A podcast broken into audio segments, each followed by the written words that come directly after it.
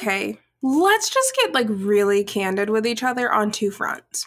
The first, this has just basically turned into my digital diary. So I think I'm going to update the name to like Pretty for a Black Girl, colon, the diary of an anxious Black woman. so listen, sometimes it's going to be a bag of mental health, like tips, tricks, best practices, resources. And then other times it's really just going to be what's going on in my life and about me. Okay, Cool. So now that we have that piece of housekeeping out of the way, let's get just even more intimate. And so, like, what are your last few Google searches? Here's just a few of mine healthy foods for healthier hair. Uh, it turns out it is sweet potatoes and like vitamins. Cool. Angel number 333, what does it mean? I actually believe in that. My husband would say that bullshit should have come up. He's saying that life is bullshit, and it is. So what are you screaming about? But who is he? He's he's in the background on this podcast. Peaches by Justin Bieber. But finally, and this is a recurring Google search, can extroverts have social anxiety? We've only just So,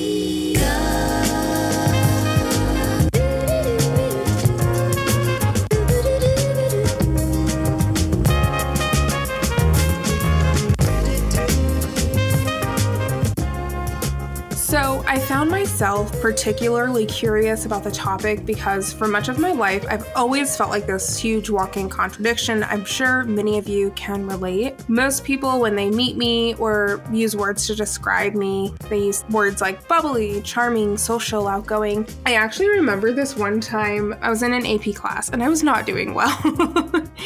and it was so interesting because my parents, because you know, they saw the real me at home. So they were like, well, is it because Jazmine is like too quiet? And the teacher was like, what? No, she's a social butterfly, chatty Cathy. I mean, I was the girl whose hair was so big because it's full of secrets. That's why her hair is so big. It's full of secrets. And a part of that is very real and completely genuine. I mean, clearly, I have two podcasts, a thousand side hustles. I love to connect with people, and more so, I love to tell stories.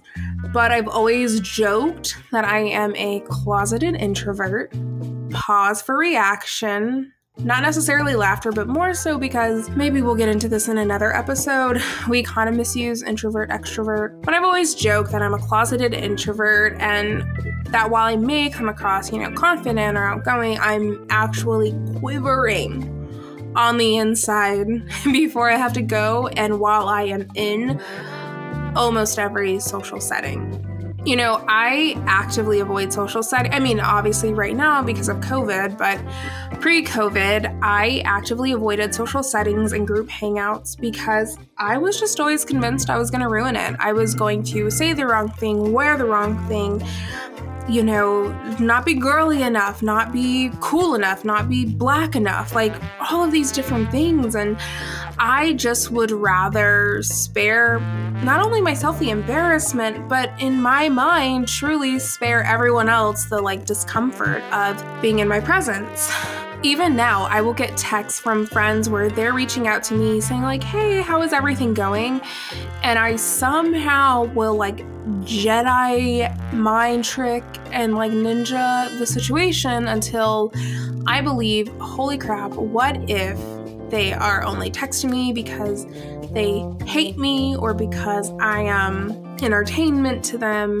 and then what if I text back and deep down they don't really want me to text back? It's it's I spiral and I ruminate and it is really no fun for anyone, especially my husband who has to hear me dissect punctuation. And this is a topic I've really been curious about for years. I think even more so with the pandemic, because while I absolutely have hit my threshold and I, I, crave people and I'm very excited to get our second dose of vaccine.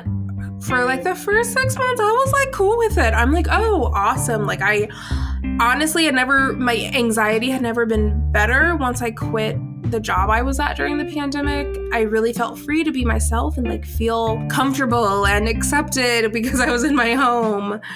So for the past year, it turned into a wild obsession. And as I continued to like read and dig and explore the topic of extroversion, introversion, depression, the Enneagram, motivation, fears, all of it, I learned that I'm not so much a walking contradiction as I had once believed, but rather I'm an extrovert with social anxiety. So, in today's episode, I want to talk about what the heck is social anxiety, the signs of social anxiety and how it manifests itself in my life personally, and finally, how to cope with social anxiety as an extrovert with tips from your girl. All right.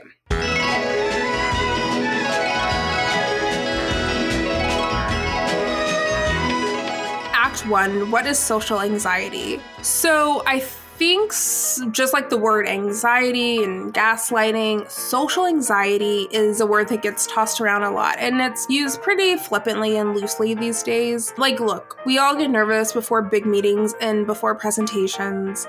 And I think the difference between jitters and social anxiety is the level of debilitation or how crushing the reality you live in is with social anxiety.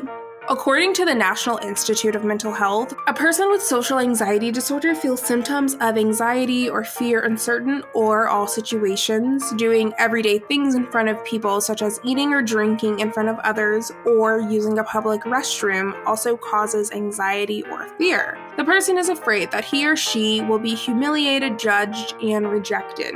Social anxiety disorder is not uncommon. Research suggests that 7% of Americans are affected.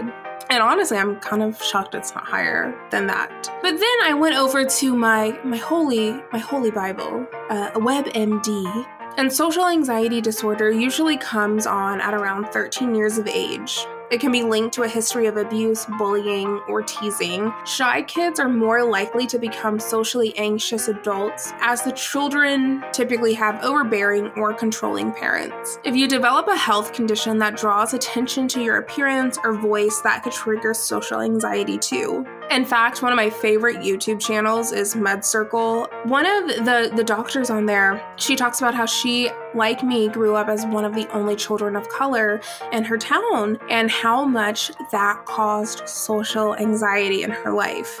It's interesting because right now, and I know I'm kind of like skipping ahead, I have been really open about my quarantine weight gain. I've gained about 20 to 25 pounds. I am actively working on a healthier lifestyle, but through it, you know, progress is slow and I have never had so many childhood traumas triggered in such a short amount of time. And one is I just totally want to draw all attention away from me and how I look because I was telling my husband, like, so I sat at the loser table and it was like me and all the Asian kids.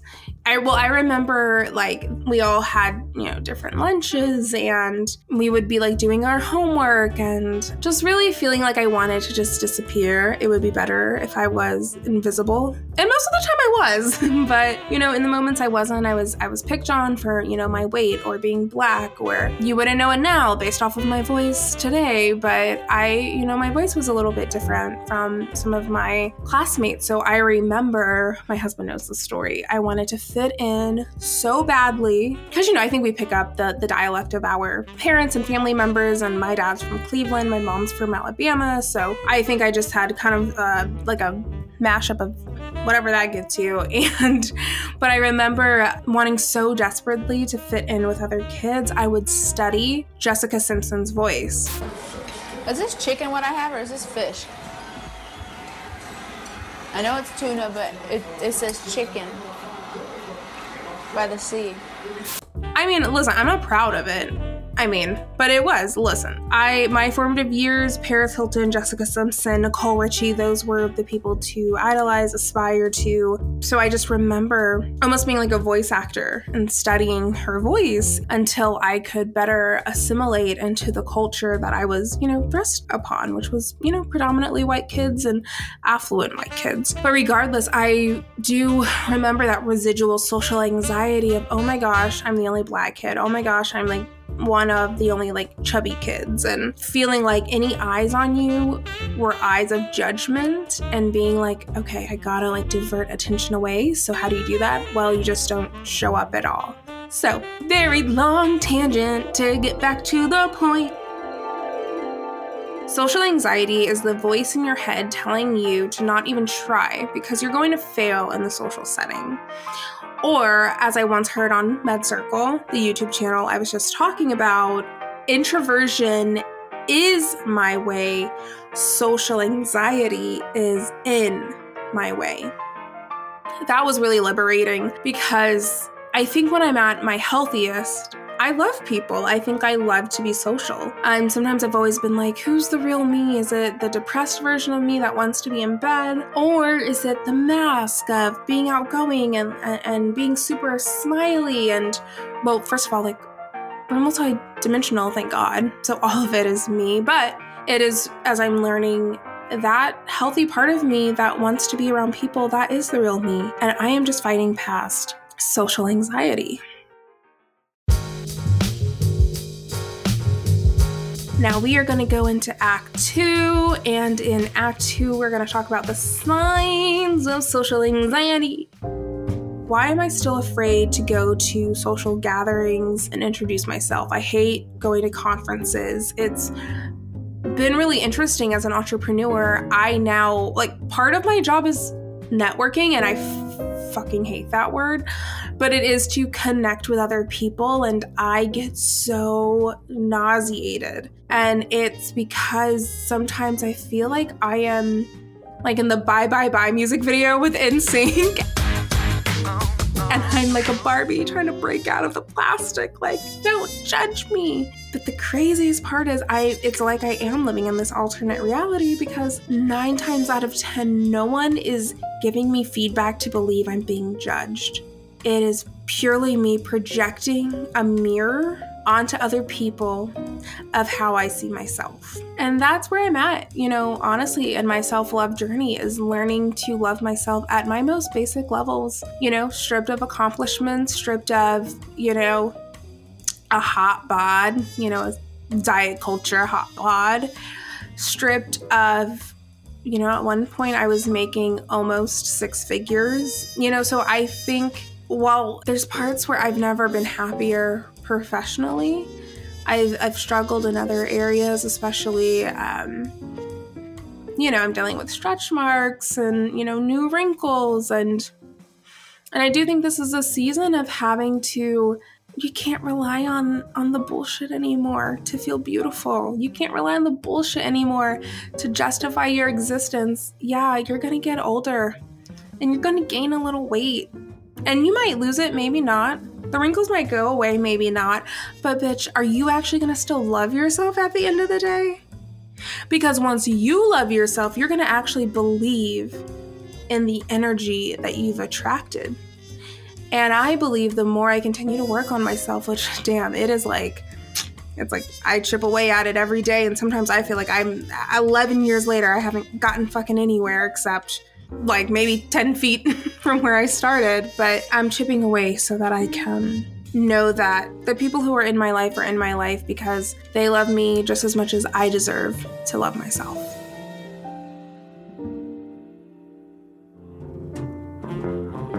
Now, I want to get into how we can cope if we are extroverts with social anxiety. And before I get into some of the coping mechanisms that have been working for me, though full transparency, I'm still like super shitty at the coping, or I feel like I haven't coped enough. You might be thinking, well, why does it matter? Just live with it and accept it. I think, for me anyway, I think what's hard is when you are a social creature or you are somebody who gets a reputation for being happy and upbeat and and or you're somebody who wants to be that person it can just feel like it's taking 10 times the amount to get out of bed and like really be social or you spend the entire social interaction wondering like did I did I say the right thing you know you essentially are never having a great time unless you can get over your anxiety in the social setting. So that's why I know it's important to me that I found coping mechanisms, and that's why I assume it's going to be really helpful for listeners. With that, I'm going to give you my three best tips in no particular order. So the first is know your why for going to a social engagement. I've had to get really comfortable with the word no. Quarantine has empowered me to say the word no. And I'm not here to be like, look at me now. I say no all the time. No, I'm dog shit at it. I still am a people pleaser. I think it's something that I will likely work on the rest of my life. But I no longer go on vacations, trips, outings that a thousand percent don't feel connected to what I want to be doing and and I wish I could sit here and say, oh, it's because I just value my my voice, you know, or like what I want more than others. It's really because I know leading up into the trip or the brunch or the phone call that I'm just going to be overthinking it or thinking about what excuse can I use to get out of it. So let's just like kind of spare everyone the BS and only say yes to things that truly excite you. It's not because you're not going to have social anxiety. I have social anxiety sometimes before my husband and I go on a date because the idea of making small talk with a waiter is terrifying. But I make sure if I'm going to use, you know, all of my energy on social interactions, well, damn, let it be a social interaction I'm excited about in theory. So, again, my first tip is only say yes to things you want to be doing because if you are going to use extra energy on social interactions, let it be an interaction that you'll be grateful that you had. My second best tip is, and this will vary, find your mantra. So woo woo, I know. Don't hate me. Don't come at me with a pitchfork. But for me, my mantra is you deserve to be in this space. People want you in this space. You are excited to occupy this space. And for me, that helps me get over some of the biggest, mm, I don't know if demon is the right word, but some of like the little gremlins the little voices that tell me nobody wants you here. You don't deserve to be here. You don't even want to go. Just stay at home. Just just eat some Cheetos and stay at home. So for me, it's finding those really powerful mantras that I can say to myself as I'm getting ready, as I'm clearing my schedule, as I'm finishing projects. And I'm not here to pretend that it works every time. Sometimes I have still canceled last minute because the anxiety is so overwhelming. But for me, I do know when I tell myself, you deserve to occupy this space, it is really em- empowering the girl who was chunky, overweight, only person of color, sitting at like the loser table, being told to like eat her lunch under the table because she was gross and fat. Yes, true story. Telling like she is still the piece of my soul that believes, oh my God, we shouldn't be here. Nobody wants us here. And I just have to, you know, pat her on the back rub her back and let her know, no, like, baby girl, you arrived. I mean, you arrived years ago, but bitch, you have arrived. Also, we say the word bitch now as a term of endearment. Don't worry, you'll figure it out. The third piece of advice I have with social anxiety, and this will likely bridge off into another episode at some other time, don't rely on crutches. And what I mean by that is for me, I completely rely on alcohol. I've gone to so many events and like pre-gamed before or like drank as soon as I got there because I thought I wasn't enough. Like people are only going to like me more if my frequency is turned up.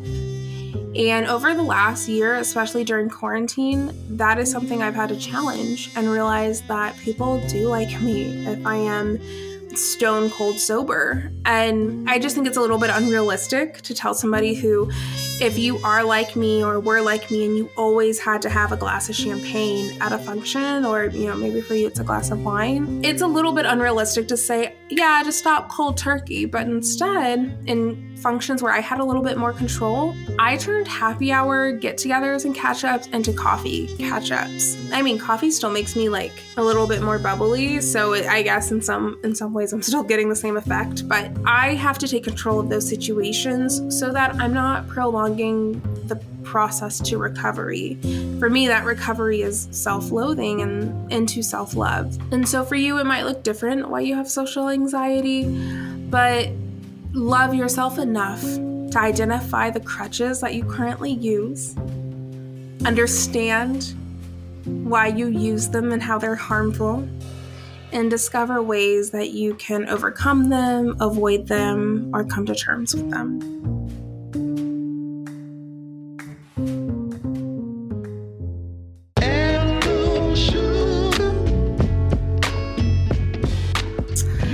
And with that, social anxiety is hard no matter if you identify as an extrovert or an introvert.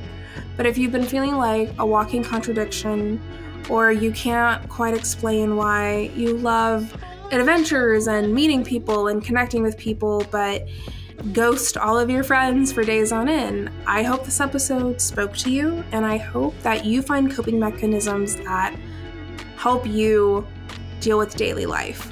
Because none of us can avoid social interactions forever, even during COVID. So, if you have more that you want to add to the conversation, I would love to hear it. Please hit me up on Instagram for a black girl podcast and my personal insta is jazmine reed clark jazmine with a z. Share like subscribe all the things. Leave a review. Those are really really helpful. Leave ratings. Those are great too. And i will catch you in the next episode